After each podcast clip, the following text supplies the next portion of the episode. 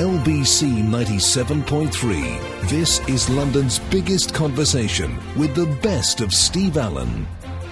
Morning, everyone. Steve Allen here. Coming up at six, I'm in conversation with Steven Berkoff about his film career, which spans something like 50 movies, and Eurovision hopeful, fingers crossed and double prayers, Engelbert Humperdinck, still touring at the age of 76. But first, here are my best bits from last week. Dog wins Britain's Got Talent, which I'm very happy with, as you can well imagine. Perhaps next year we might find somebody who can sing or do something marginally more entertaining, I'm afraid. So the royal family, if they're listening at the moment, ma'am, sir, uh, you've got a dog, okay, who'll be popping up on the television. That'll be nice. Can't wait. We've already got the tickets to the Royal Variety. We've got the tickets to the Royal Variety this year. We're also trying to find out the ultimate sandwich. I don't know what the ultimate sandwich would be, but to be honest with you, there's such a bewildering array in the supermarket. You can't just go out and find a chicken sandwich. It's going to be chicken drizzled with olive oil, balsamic vinegar, rocket. What have happened to lettuce? What have happened to lettuce, for God's sake? But uh, Jodie Kidd, supermodel and TV presenter, and radio presenter as well, is seeking the ultimate British sandwich in British Sandwich Week. She says everybody has their own preferences and opinions on how to prepare the ultimate lunchtime treat.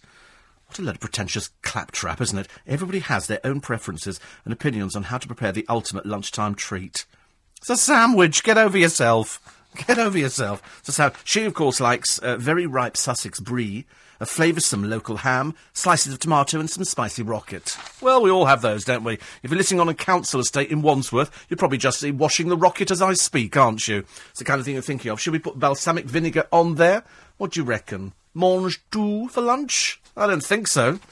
A sandwich is just, you know, a bit of sandwich spread, or some cheese and pickle. Something ordinary.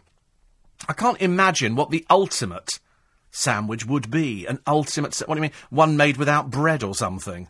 Then, then do you remember they say there's a shop down the road from here? They do open sandwiches. An open sandwich is where you get sort of a piece of French bread and you cut it, sort of slice it sort of lengthwise, and then you put something on it. That's an open sandwich because it doesn't have a top to it. And and then because I like toasted sandwiches. I like to- at the moment I find it very difficult to cope with Coronation Street. There's a woman in there and I think she's got dementia. I think she's got. She's living with. I can't remember who she's living with now, but she's the wife of this bloke who's having an affair with this other woman. But she's got dementia, and quite clearly she has good days, and she has bad days. And I'm watching it, and I don't know if you've got somebody in your family who has dementia, but is it like that? Is it really as bad as that? Because the other day, they go out and they leave her by herself. Now, she can self harm, she can do everything, and she decides she wants some cheese on toast but she doesn't she can't remember how to make cheese on toast. So she puts the bread in the toaster and then she puts the cheese on the top of the toaster. So she does this and then then the cheese starts melting. So she picks up the toaster and she throws it into the bowl of water, which of course produces the worst electrical shock you can ever ever imagine. And I'm thinking, if you've do you have somebody in your family who has this? I'm assuming it's dementia. But you obviously can't leave somebody, can you, like that for any length of time? You've got to watch them. It must be extremely wearing, not only for them, and but but also for you as well. Uh, I love gourmet sandwiches, says Anisha. Here we go. But you can't beat simple egg, mayo, and cress. You see, even I think cress is a bit posh now. Cress in sandwiches. And also, it generally falls out, doesn't it? Cress in sandwiches falls out. But she says, uh, last week you were raving about the film Dark Shadows, saying, bit of fun, nicely shot. So on Saturday night I decided to go and watch it. It was the biggest pile of pants. I can't believe you made it sound so good. It's funny, isn't it? I spoke to a friend of mine yesterday who went to see it, not expecting it to be any good, and loved it. Absolutely loved it. Isn't it fine? Did you go to the premiere of it? Were you plied with champagne? No. No, we didn't have it. We did, were offered drinks, but it was water and, and juice. And uh, it says everybody was just cliched. Well, it's supposed to be cliched. It's based on a TV series. That's what it's supposed to. It's supposed. It's supposed to be comedic. That's. Did you think it was? Ah, that's why you thought it. Ah, you, you didn't understand the history of it. Oh, that's why you just went to see it thinking that it was going to. No, no, no. It, I mean, it is the usual people that work with with Tim Burton. I even liked his wife in it. I even liked the wife in it, and, not, and I wasn't really expecting to like uh, Helena Bonham Carter at all. But I mean, she's really good in it. But the whole thing's supposed to be cliched. That's that's what that's the whole joke. Fancy you not getting that, honestly, and there's you pretending to be an adult and everything else. Uh, one here, strike it lucky. Barrymore was a genius in the 90s. He was, actually, there's no doubt about it. And then it all went horribly wrong, didn't it? I'm, re- I'm led to believe that he's, uh, somebody said the other day he's off drink, or something like that. Uh, back in the, uh, the very late 70s, I was off to see my girlfriend in Cornwall, says David. And I was pushing my, uh, motorcycle down the empty ramp at the side of Paddington Station when walking up the ramp towards me was a very famous face. And it was Peter Wyngarde. After he passed me, being polite, I waited about five seconds to look back at him, at which point he turned round. He was standing, still facing me and smiling. That was really stress. I've never seen a bike push so fast through Paddington Station. And uh, great actor and, uh, and a real personality. Yes, Jason King took off from Department S and was so popular that they, uh, they gave him his own spin off series and uh, and it worked very well. It was of its time. It's all available, actually. Uh, strangely enough, uh, Bryn and Annie have only just picked up on last week's migraine story, and she reminded me that for donkey's years she suffered monthly from terrible headaches, a form of migraine. Twenty-five or so years ago, she needed to go to a new dentist for a checkup, who noticed she had four wisdom teeth in her mouth full of mercury amalgams. Remember the old amalgam fillings, the metal fillings? He booked her privately into the clinic instantly that day. He said, Go home, get some overnight clothes, come back tomorrow. I'll be taking all four of them out. She did, as he said, the following day, had all four removed and remained in hospital for a couple of days until her mouth was better. He said it was the mercury amalgam, a form of lead poisoning in her mouth that should be removed as it could cause all sorts of problems. She's never had a migraine since that day, and I've always assumed the two were connected. Now, when we talked about migraine on the programme last week, we discovered that uh, it, everybody seems to be different. Some people were linked to dairy products, some people were linked to chocolate, uh, you were linked to amalgam. And strange enough, she says we've told loads of people, dentists and doctors and anybody interested, but it seems to have been only her salvation. I told Maureen Lipman about it, as she suffered horrendously from migraine regularly, as it simply knocked her out for a couple of uh, days on a regular basis. But that was uh, that was some years ago. Thought you'd be interested in Annie's little story about teeth and migraine, because I think it's different things that, that trigger it. We, we discovered this last week when we spoke to various people, and it was a case of you know, what, what triggered it for you? Some people said it was dairy. Some people said it was this. Some people have had it, you know, for, for years and years. And the, uh, the answer is lie down in a darkened room. It sounds terrible. It sounds terrible. Uh, it's Alzheimer's. Alzheimer's that the, the lady has actually got. Uh, and it is like that. I have a relative with it. Uh, is she dead though? She, she, wasn't killed, was she? The last I left Coronation Street, she'd, they'd called the uh, the medics round. Uh, do you remember Max Bygraves presenting Family Fortune, says Malcolm.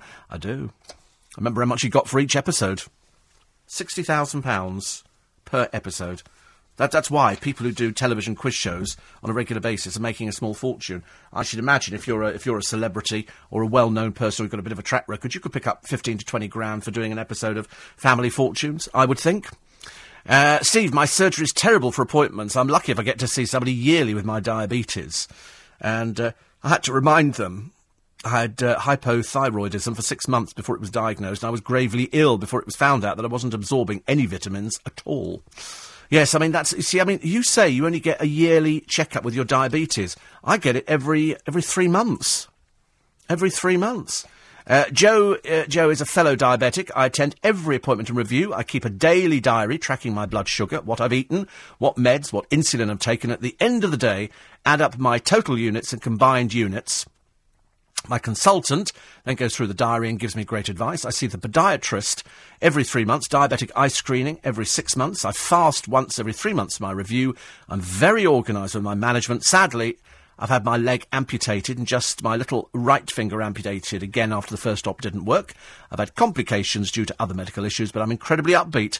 I cannot stress enough to manage your diabetes because the worst can happen. Absolutely. Well, I'm, my, my diabetes is managed very well by me and by, by the surgery. In fact, that's why I'm going back in again today. Just to go and make another uh, appointment. Just go and see another doctor. It's just non-stop, really. But at least they're looking after me. I mean, that's that's the thing that you do. But if, if you just heard there from somebody who only gets a yearly checkup, a yearly checkup, what what possible use is that? I mean, it seems to change almost not on a daily basis, but it certainly changes with some some regularity as you get a little bit older. Uh, in the papers today, uh, everybody's begging to hire Pudsey. Lovely. Uh, the British Pavarotti will make millions. Why? Because he's been snapped up by Jonathan Shalit. He'll make you look thin, Jonathan. He'll make you look very thin. And um, David Jason says political correctness is destroying great comedy. I have to say, and and you know, sometimes when you watch old comedy series, the language is terrible. I'm amazed at how much people got away with. If you listen to some of the language in Only Fools and Horses, I mean, just on a day to day basis, words I cannot use on this programme popped up on, on the television. And I'm watching them back. Then I was watching last night Birds of a Feather. They use every bit of language under the sun. I mean, it, it's really quite, quite amazing. Quite amazing what people used to get away with on the television. But they did. 15 steps to help stem the diabetes crisis. Uh, the health checklist. They say at least every 12 months, blood, gluco- blood glucose, blood pressure, cholesterol, eye screened for uh, retinitis. That's where, you know, you can start going blind. Skin circulation and nerve supply to legs and feet. Kidney function. Uh, check weight, quit smoking, get help to plan your care, attend education courses, receive paediatric care if you're a child, get specialist care if you're planning on having a baby, meet specialist diabetes healthcare professionals, and finally get emotional support. Uh, there are at least 3.7 million people with diabetes in the UK. 49.8% get the checks and service recommended by NICE. I think I'm in that. I'm in that uh, that amount of people, and so that means uh, I'm okay. But a lot of people don't go. In which case, you know, you have to force yourself. Other members of your family should make you go. I know diabetics who don't even take their medicine. Well, let's take a quick break from talking about diabetes, after which you can hear about cyclists, half of whom jump red lights. LBC 97.3. This is London's biggest conversation with the best of Steve Allen.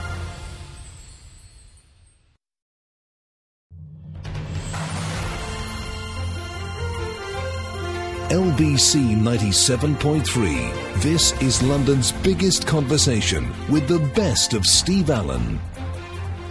Welcome back.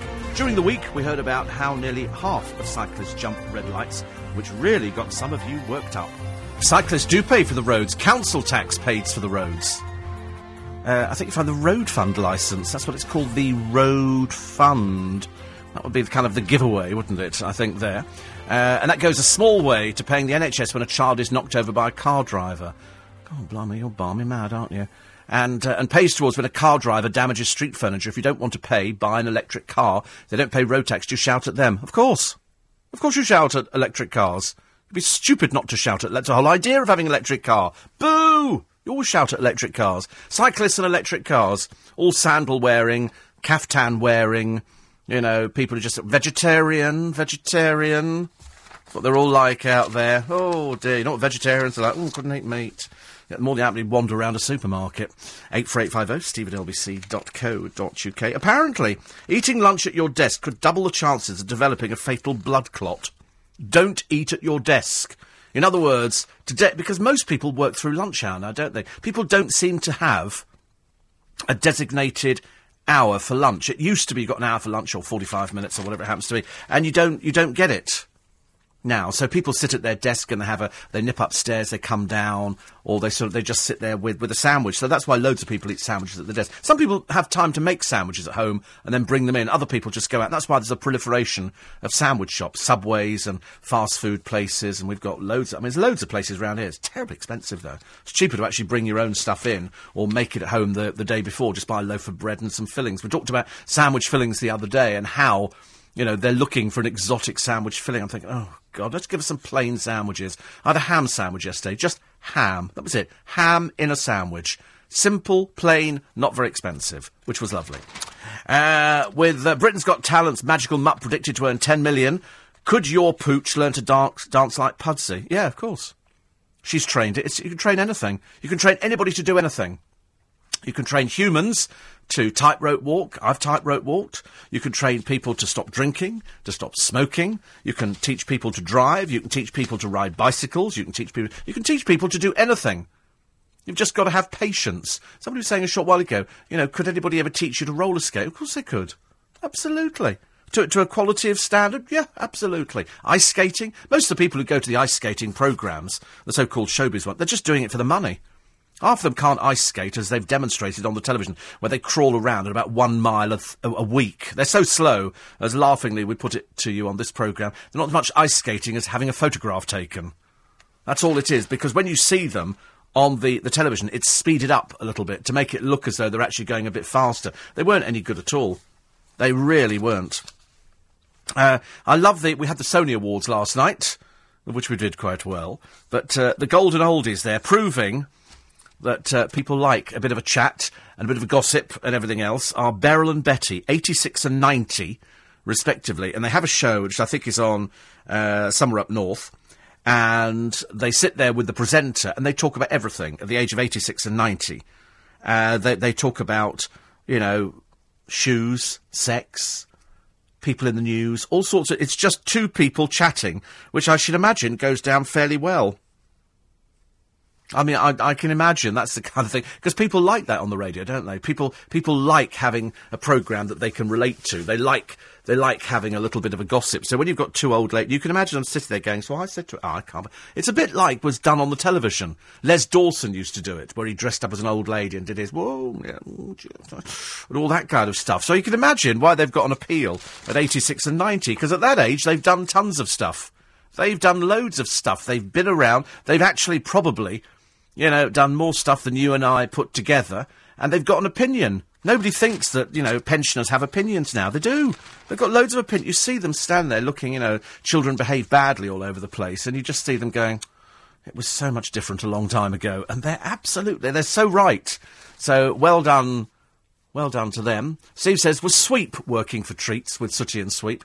Oh, absolutely. Absolutely. You know, Sooty and Sue Sue was definitely working for treats. Who she was getting the treat from, Sooty or Sweep, I've got no idea.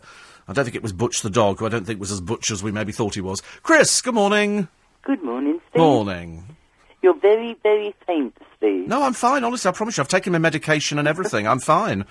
Bear with me, I've never ever phoned a station, so I mm-hmm. might get a bit Lord tongue-tied. Okay, the train you're looking for is leaving from platform 7. Okay? So, wait a minute, we'll, we'll have to come back to you on that one. Okay? Just just give us give us a minute. Uh, Dave says most cyclists and motorists they pay road tax. Anyway, what damage does a bicycle do to a road?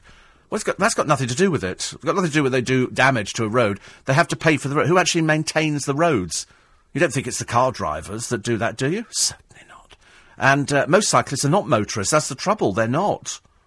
They aren't. They're, they're sort of the sandal wearing brigade. They've got the go faster helmet and the horn at the front. You back with us, Chris? Yep, yep. Okay, better. Right. Right, I'm going back a few years, Steve, about 15 or so. Okay. Now, before that, my opinion was more or less the same as yours. Mm. But I had a friend who heard of a psychic in Yorkshire. Mm-hmm. Now, we live in Surrey. Mhm. So she thought she'd have a go. Quite expensive, but she phoned this lady up, made an appointment. She had to wait three months, not to go and see her, but do it over the phone. Oh, right, yes. So she got a building society check. She got a friend to address the envelope, Mhm. and it was sent off. How much was it? I really can't remember. I think you must be talking. It must have been about thirty pounds, thirty Right, pounds. okay, yeah. you Lot of money. a fair bit. Right? Anyway, the day came, so she got her coffee, got her ciggies, made this phone call at 11 o'clock. Now, the woman didn't know anything about her, Hmm. not a thing. She answered the phone, she called her by name, and she said, I've got John here with me. I'd have dropped my coffee there and then. Hmm. So, her husband, he died about six months or so before that. Mm-hmm. Uh, didn't say anything. She wasn't going to give anything away at all. She just listened and she taped it. Hmm.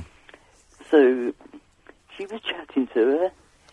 She said, um, Oh, he likes the way you've got the photograph of him by your bed and you blow him a kiss every night. And nobody knew that at all. she carried on talking. She named named all her three children with no hesitation. But the other one, the daughter-in-law, she said, "I'm a bit confused. I've got a G and a J, and I'm not sure what it is." Hmm. Well, her name was Gillian, but everyone referred to her as Jill with a J. Which exactly could have been spelt both ways. When when you said she sent the the check off, mm-hmm. so she sends the check off, and we used to do that here. We used to have a psychic as well, and he would do it over the phone the same way. And you would you would phone and you'd give credit card details. And so it's a similar sort of thing. 15, 20 years ago, probably people sent checks. So she's already got the check with the woman's name on, so she knows her name, and she knows she's going to be calling at 11. You see what I mean? Oh yes, yeah. So, so she, so she would know that anyway. And I mean, I don't know how much effort it would take. Normally, people that go go to psychics, as you know, Chris, would go there because they've lost somebody. You aren't going to go to a psychic, you know, if it isn't something like somebody that you've been with for all your life, and then they've they, then they've, they've died because you want to know where they are. The fact is, the trouble is, none of us know where they are, but there are people who will who will tell you that they're fine, they're looking out for you. I understand that there's some very good things that come up, you know, when she sort of says, and you've got the photo on the sideboard and you blow him a kiss every night. Because I would think that most women who had lost their husbands would do that. You would put the photo of your of your loved one on a sideboard, like I've got a picture of my mum on the sideboard and my dad on the sideboard and my godchildren and everything, you know, the whole family. So it's practically like a photographic gallery. And I would put that on there. And so I would think it'd be quite normal for a woman to go to bed at night, look at the photograph of her husband who she'd lost, and go, night night. But yeah, I mean, it, it's just so strange. It mm. was the fact she said there was no hesitation mm. in the names, Yes, yeah. and even the grandchildren she named. Yes, yes. And she also said, said, John says you've missed something. Hmm. When you cleared out the papers, you've missed something. so she had to go back and do it all again. Yeah. thought, well, I haven't. And It's interesting, isn't it? Because you, you are right that you will do things and you will you will look back on it and you will remember key things. The the, the cassette is very important because we used to have a psychic on LBC called Christian Dion. Didn't actually predict his own bankruptcy, and so he had to skip the country. But that was another story. And and he used to do that as well, and it became quite lucrative. People would, would phone him up at a pre-arranged time, like like your your friend, and he'd say, right, you know, forty five on Sunday, and they'd phone up, and he would start doing the reading, and then he'd send them. He'd just plug a cassette in, and then he'd send the cassette off to them. Now, sometimes it's accurate.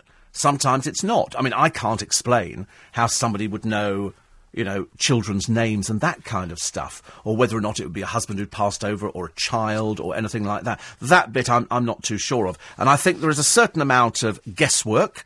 I think there is also a certain amount of maybe there is something in it. But the, the whole reason is if, if these people are really good, why don't they just do it for free? Why don't they just? I know you can go to a spiritual church and they will do it for free because that's what people like doing. But I'm sure we could all do it. I mean, I, I could sit down and probably do it to somebody in the office without knowing very much about them, and uh, and and and probably be fairly accurate. You know, as as regard you, you could just tell things. You could just tell. That's an interesting story, though. Thank you for that. Uh, Anne in Swiss Cottage, the dancing dog won Britain's Got Talent. That was days ago. Where have you been? That was that was that was last week. The dog. And also, the dog didn't win it. The girl won it through giving it bacon sandwiches as treats. I'm sure if somebody gave you a bacon sandwich, you'd jump up and down on your hind legs a few times and catch a ball. I bought a sausage baguette the other day and ended up. I was, I was going to throw it out because it, it had gone cold. There's nothing worse than a, than a cold sausage baguette. And do you know somebody in the office ate it? They got quite excited by the fact it was a cold sausage baguette. But there you go. So we're talking about um, cyclists. Apparently, they've all admitted most of them have admitted that yes, they do jump lights. More than half of them, they ride on the pavement and uh, they don't have any regard for anybody else because they think they're above the law. And to be honest with you, if you're stuck in traffic and you've got cyclists all over there, the other ones are little motorcycles. They're very annoying. They're very annoying. I have been known to sort of stick my hand out the window just as one's going past. Like, oh, sorry, you fell off. So sorry about that. I mean that in a caring way, of course, as you can imagine. I really do find them a hazard on the roads. Anyway, up next, the cheery subject of funerals. After it was discovered, over 50 plans aren't what they seem to be. But first, of course, it's the headlines at 5.30.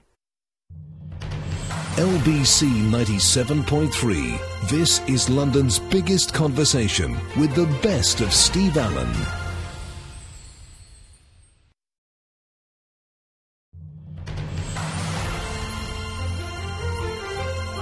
LBC 97.3. This is London's biggest conversation with the best of Steve Allen. Welcome back. In half an hour, you can hear me talk to actor Steven Berkoff about how he views other actors and legendary crooner Engelbert Humperdinck about his career, which has spanned 55 years. But first, let's talk funerals. Come on, come, come, come, up. All right, don't you're not, you're not working today. Okay, fine. Stay in bed. Stay in bed. There's no point in getting up. It's going to be one of those miserable days with a little bit of rain imminent. Uh, Steve says, My mum said she'd paid for her funeral. When finally came the day, it wasn't. They wanted more money. Uh, Joseph says, I'm Jewish. My synagogue membership includes burial insurance, so my family don't need to worry about funeral costs when the time eventually comes. Uh, and Claire says, that article about life plans in the Daily Mail, should I think I read it the other day in the Telegraph whilst having a cup of coffee in Waitrose. Ali uh, says, uh, My parents paid for their funerals through the Dignity Plan, cost them just over £800 for each one. My father died two years ago. His funeral was worth over 4000 We all thought it was morbid at the time, but they organised the whole lot, even down to the music and what they were wearing. Yes, some people, people do that, don't they? I know, I'd forgotten about that side of it. If, if somebody's a football fan, they generally put the people in their football strip and something like that. I mean, I'm, I'm just, I don't know. I haven't made any stipulations for things like that. And uh, Sue says, My mum has recently given me her funeral savings to help me buy a house. She told me if she dies, just throw her on the bonfire. Well, there you go. I don't think legally you could do that, actually. I don't think so.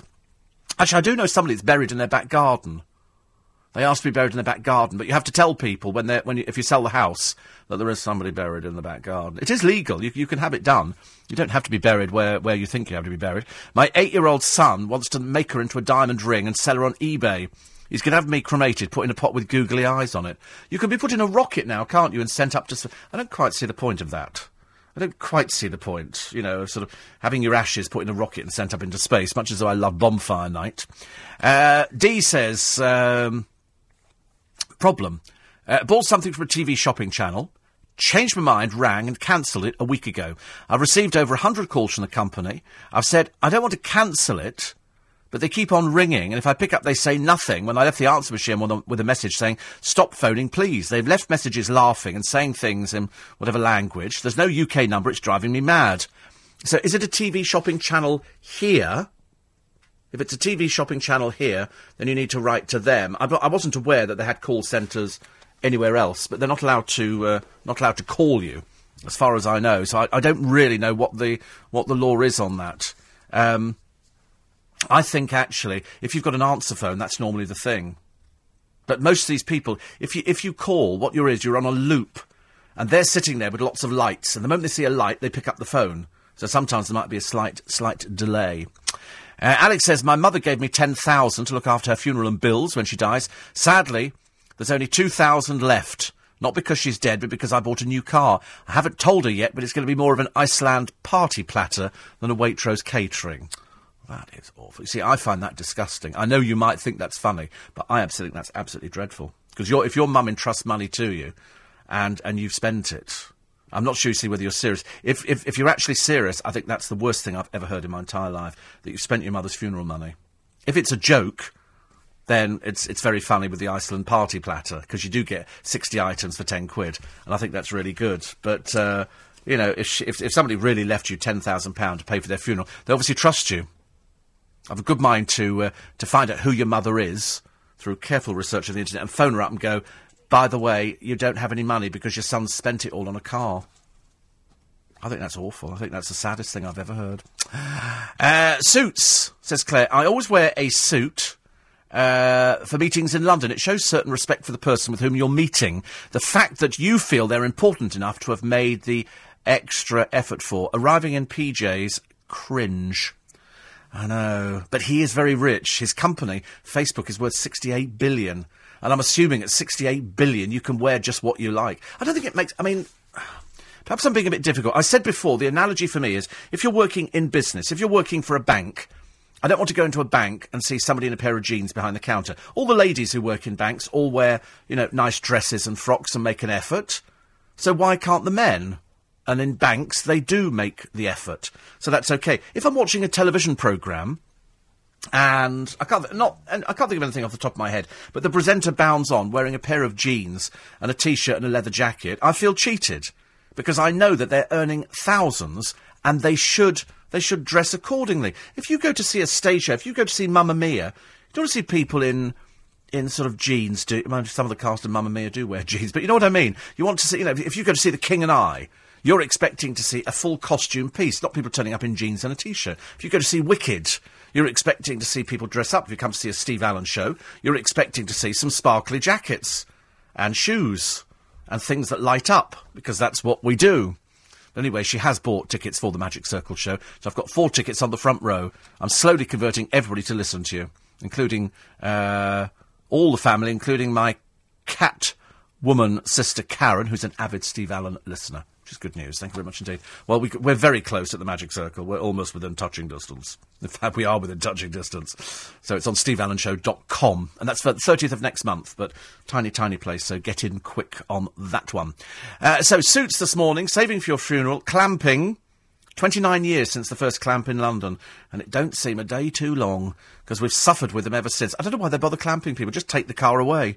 It's, it's, it's a waste of time having to having to bring the car, you park it, and then because you parked over your time, they put a clamp on it, thus deterring everybody else. Why don't they just lift it and take it away?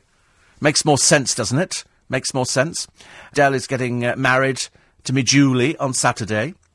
He says, uh, he says, you were very funny yesterday, but I couldn't text as I was driving to the studio, and I'm getting married on Saturday. How lovely. How lovely. That won't last. And, um, only joking. Sun on the front page.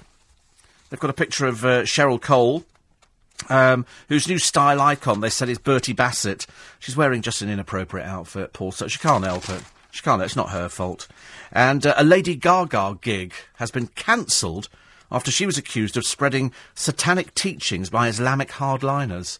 Why are Islamic hardliners getting worried about what Lady Gaga does? You don't need to worry about that. Fundamentalist groups in Indonesia branded the singer vulgar and indecent. Yep kind of sums it up. That's Lady Gaga. But then people have always been like that over the years. I mean, the, the, the rock group Kiss, they were like that. They were a bit, bit indecent, sticking their tongues out, with the men all covered in makeup. But uh, you mustn't worry about it. What other people do really should be of no concern to you whatsoever. If you don't want to go to the gig, don't go to the gig.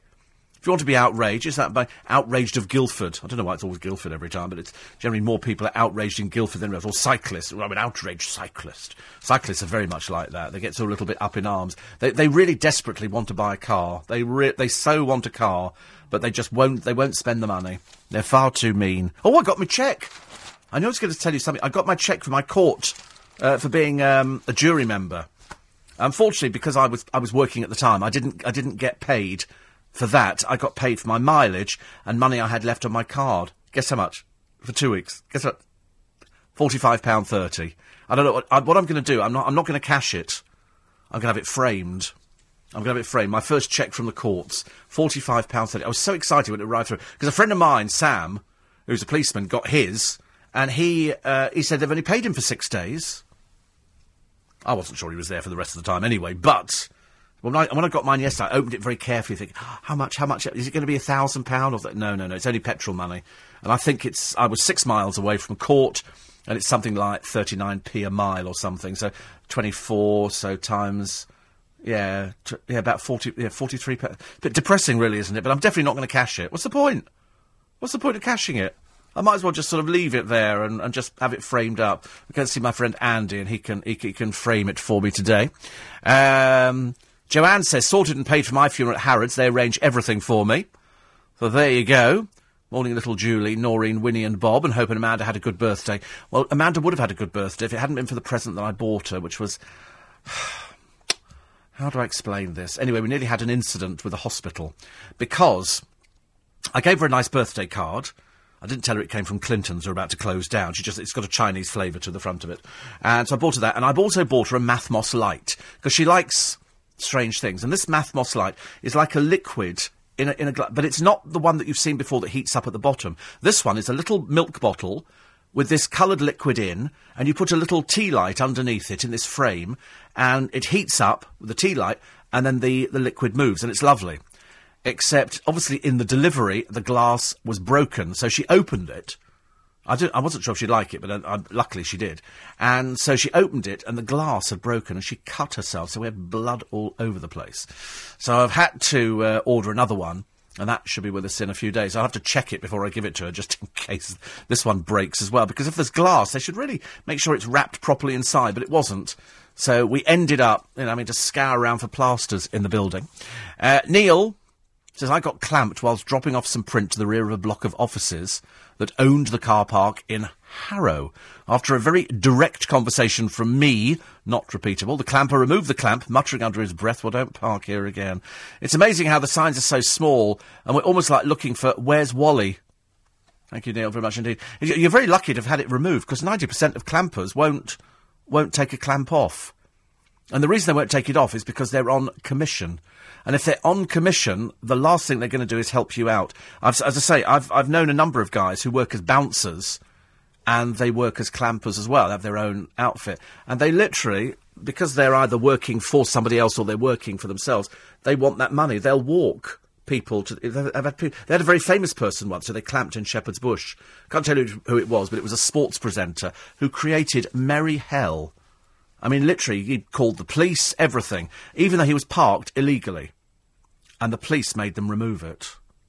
So, I mean, what you have to be very careful of, if your car gets clamped and you're on private property, and you try and remove the clamp yourself, if you, um, if you damage it in any way, like cutting it or bolt cutting it or sawing through it, they will take you to court. They have no hesitation. It's easy to get somebody into court for criminal damage. They just call the police out, the police will arrange it, and it's it's sorted. So don't damage it. If you can get it off the car without without damaging it, then fantastic. Brilliant, but it's it's amazing. You have to look around. As Neil said, the signs are very small. They're not going to help you. And sometimes what the guy does, he'll sort of be in his little van, he'll park round the corner because they have regular sites where, believe it or not, people, stupid people, do pull in off the road and they will go shopping because they think, oh, don't worry, they're not going to clamp me. And it's at that moment that the little clamper comes around and goes, I've got another one. And some of them can be £250. It's, it's a lot of money. So just be careful. Uh, Patsy reckons that Cheryl Cole and Coleen Rooney have the same fashion style. I know, dreadful. Have you seen? I mean, poor old Coleen Rooney, she can't wear anything. It just looks awful. I thought you were going to say Wayne Rooney because everything he wears, he looks like a sack of potatoes. Some people have got the figure for wearing things. He doesn't have it. But I know that at the Lady Ratlings do on Sunday at a posh London hotel, there will be a lot of very nice frocks. Can't wait to see what Barbara's going to be wearing. I'll let you know all about the Lady Ratlings ball tomorrow morning, so you'll have to listen in at four o'clock. Quick break now, after which I've got some bad news if you haven't heard already. LBC 97.3. This is London's biggest conversation with the best of Steve Allen.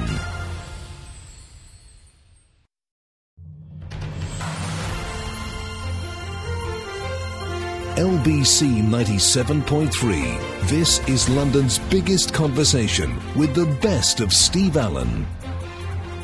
Welcome back. As you heard during the week, the face of kids' TV is going to change very soon, which I think is a terrible shame. What would Biddy Baxter say, ladies and gentlemen? The demise of Blue Peter. What a dreadful thing to do, to shove it off BBC One. I don't know what they're going to put on in place of it. Perhaps we can have sort of endless repeats of, uh, of gardening programmes, no, through the keyholes ITV. They don't do it on the BBC.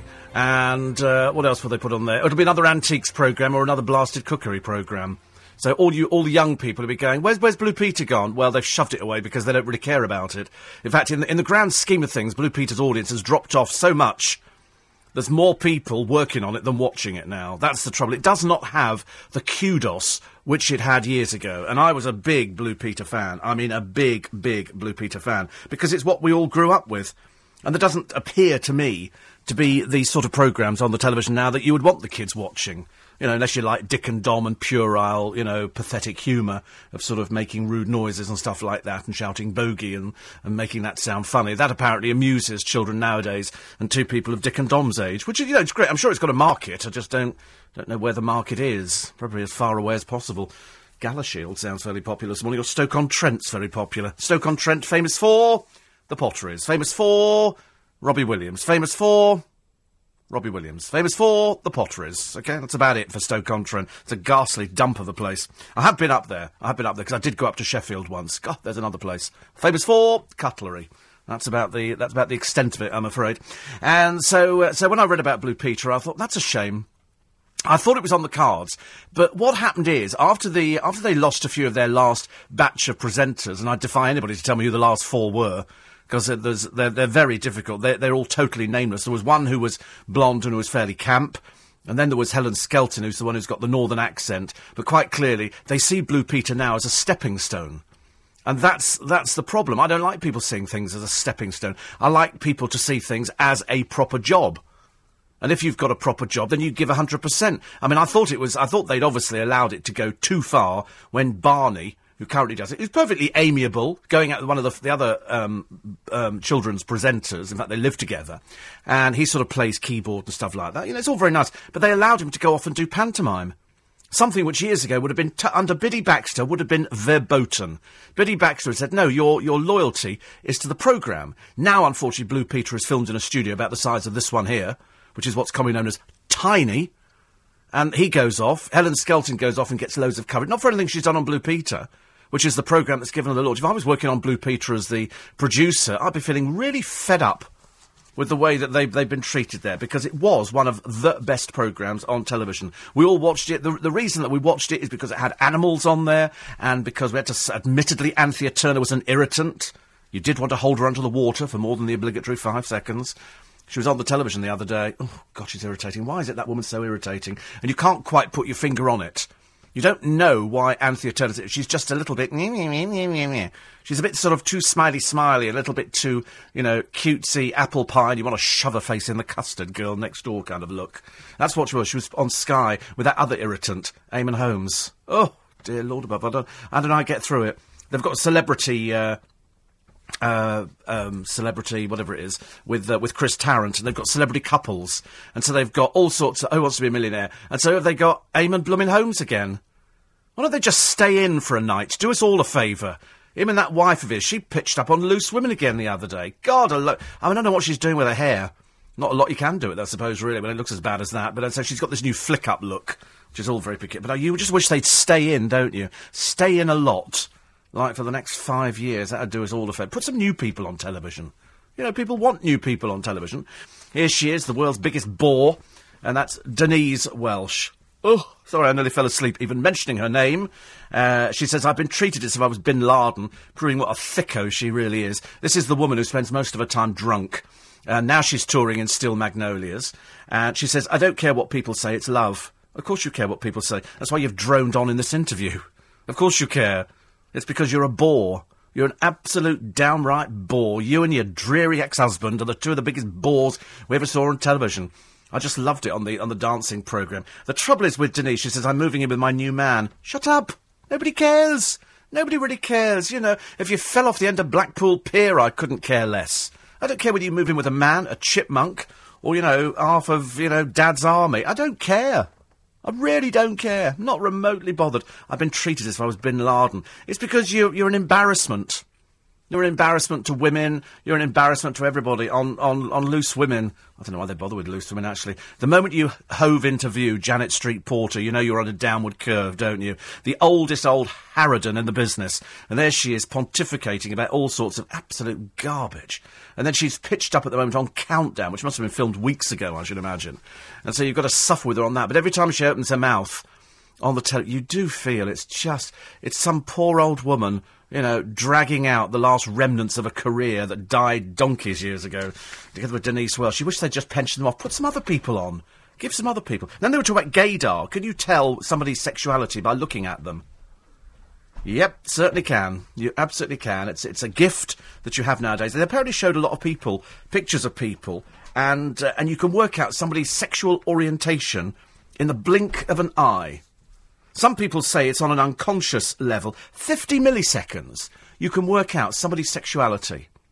Or, as, as far as I'm concerned, about 10 pints. You can generally work out somebody's sexualisation on 10 pints, gay or straight. So they showed loads of people photographs. Even if they were upside down, they could still work out. I can tell by the way somebody carries a water jug. Funny that, isn't it? Somebody can carry a water jug and you can, you can tell straight away. But you look at somebody, so you walk past somebody, and that's why they've got this great programme on the television, which we've all failed at miserably, and I think it's called. I can't remember what it's called. Must be queer eye for a gay, uh, for a straight guy. And what it is, they, they actually put a couple of, uh, of bimbo types on there, uh, or one one bimbo type and a, and a helper, and they've got to try and work out out of about fifteen guys which ones are gay and which ones are straight. So what you've got is you've actually got a lot of sort of quite camp gay guys pretending to be butch, which makes them even funnier. And the girls got to kind of work out. Well, I mean, you could you can work it out quite quickly. You know, the uh, generally speaking, the gay guys are going to have the shaved chests, and the, and the straight guys will be there, sort of flexing all their muscles and thinking that they're God's gift to women, which of course they aren't. I'm afraid.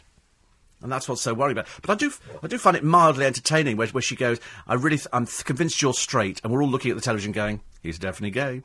You're going nowhere with this one. But now there is a, a fascination with it, and apparently it works best on women. So this is, this is scientific. 96 photos were shown to 129 college students of young men and women who identified themselves as gay or straight. We decided not to include bisexuals because they're just greedy. And it's also a little bit complicated. Once you start working out bisexuals, you're not really sure which, line you're sort of crossing here. And so what they did, they actually found them. For women's faces, participants were 65% accurate in guessing sexual orientation when the photos were briefly flashed onto a screen. That's quite good, isn't it? I remember going up to Nottingham once. And we went into a gay club, and all the women were attractive. Now, I know that sounds a little bit odd, but generally speaking, in a gay bar, a lot of lesbians don't make a lot of themselves. You know, there's a lot of boiler suits, there's a lot of sort of hair scraped back. It's, it's a fairly butch, masochistic kind of atmosphere. But in Nottingham, strangely enough, everybody was very, very pretty. So much so we had to ask the people who owned it, Are you sure this is gay night? Because it was, everybody was far too pretty. You know, and, and didn't fit the stereotype. The blokes looked reasonably normal. I mean, it was, it was really odd. Whether it's a north-south divide, I don't know. Apparently, very fashionable now uh, to go to gay bars. No, but they were actually gay women. I know it's fashion. It's been fashionable for about the last 500 years to pull anybody at all, and so they have to stand there and they dance around their handbags all night, and they've got a gay best friend. You know, the gay guys are thinking, "You really are fat, aren't you?" And it's and it's generally that you get a lot of that in, in, in gay bars and gay clubs. But I like the idea of being able to look at somebody and tell straight away. Do you think somebody consciously starts behaving in a particular way? I mean, we had a comedian years ago, you'll all remember called, well, you probably won't remember, called Duncan Norvelle. And Duncan Norvelle played gay. He played gay in his comic act, which, you know, when you think about it, wasn't really perhaps the best thing to do. David Walliams plays very gay, but Duncan Norvelle played very gay. He, w- he would go up to sort of like Des O'Connor chase me. And he'd run away and look back. And he, he did the whole camp thing, a little bit like, um, God, any any comedian who sort of does gay characters. And then it turned out that he was bonking all these women, and he had women here, and he was married, and he was, and people went, "What?" David Walliams plays sort of very gay, but I just think he's been dropped on his head as a baby, and so he, he's not really sure where he is, Arthur or Martha. It, it doesn't make any difference, but it makes it entertaining, and people go, "Oh, it's okay because he's married." You know, that's the, the moment somebody gets married, that kind of sort of took away any stigma that somebody might have been gay. So you ended up with an awful lot of people from the 50s and 60s who ended up getting married to please their parents. But in fact, they were, in fact, falling the other side of the fence. And so it then became terribly, terribly confusing. You know, and then we got swingers. Cl- oh, the whole thing just degenerated. Anyway, going back to Blue Peter, because they've had a variety of presenters over the years some gay, some straight, some irritating, some very good some very very irritating. And now they're going to shove it away on the uh, on the children's channel, the CBBC. Well, I don't think I get CBBC, and so I think that what they will do is they will quietly just let Blue Peter die. It will just disappear off. And they'll do their best to try and resurrect it, but the two presenters will be looking to do something else. Barney was all over the place. Barney had a, I think he worked with a glove puppet at some point. I can't remember. They all work with glove puppets. But I just think moving it is a shame because it's been there for over 40 years. And if something's been there for over 40 years, there's a reason. And the reason is it was a landmark piece of television. And I don't think you should take it off and move it anywhere else because there'll be lots of people who won't be able to pick it up. And that, I think, is a great shame because we need to hang on to iconic children's television programmes. But we don't have any iconic programmes now, do we? Teletubbies. Eh, oh. You know, Tinky Winky, Laa-Laa Po, and all the rest, and Dipsy. I mean, it was, it was all a bit strange at the time, but I went out and I bought the dolls like everybody else. Every year there was something new on LBC, either Cabbage Patch Kids or, uh, or a toy, and it became the most valuable toy you could get. And Cabbage Patch was very popular, and, um, and Tinky Winky, Laa-Laa Po, and all the rest of it, they were, they were equally collectible until we found a toy shop that said, I've got a complete set. Would you like them? And I went, Are you serious? They went, Yeah. And they brought in a complete set. I had a complete set of dolls which we gave to charity, I seem to remember. But I've still got Furbies. I started collecting Furbies. I've got about ten Furbies at home. You remember two of them contracted flu. And they spent the whole time staring at each other. Because somebody said if you get two Furbies, they were like an interactive toy. They talked to each other. Mine didn't. They just sneezed in each other's faces. One would go, and the other one would go, like that. And that was the extent of it. It was really dreary, so I had to put them in the cupboard and took the batteries out. Put them in a short while ago. They're still sneezing. Must be the longest bout of flu anybody's ever had. Well, I have since put my Furbies back in the cupboard, and I have a feeling they won't be making an appearance for a long while. So, that was last week in a nutshell. Coming up at seven, breakfast with James Max. Before that, I'm in conversation with Steven Berkoff and Engelbert Humperdinck. But first, the news at six. LBC 97.3. This is London's biggest conversation with the best of Steve Allen.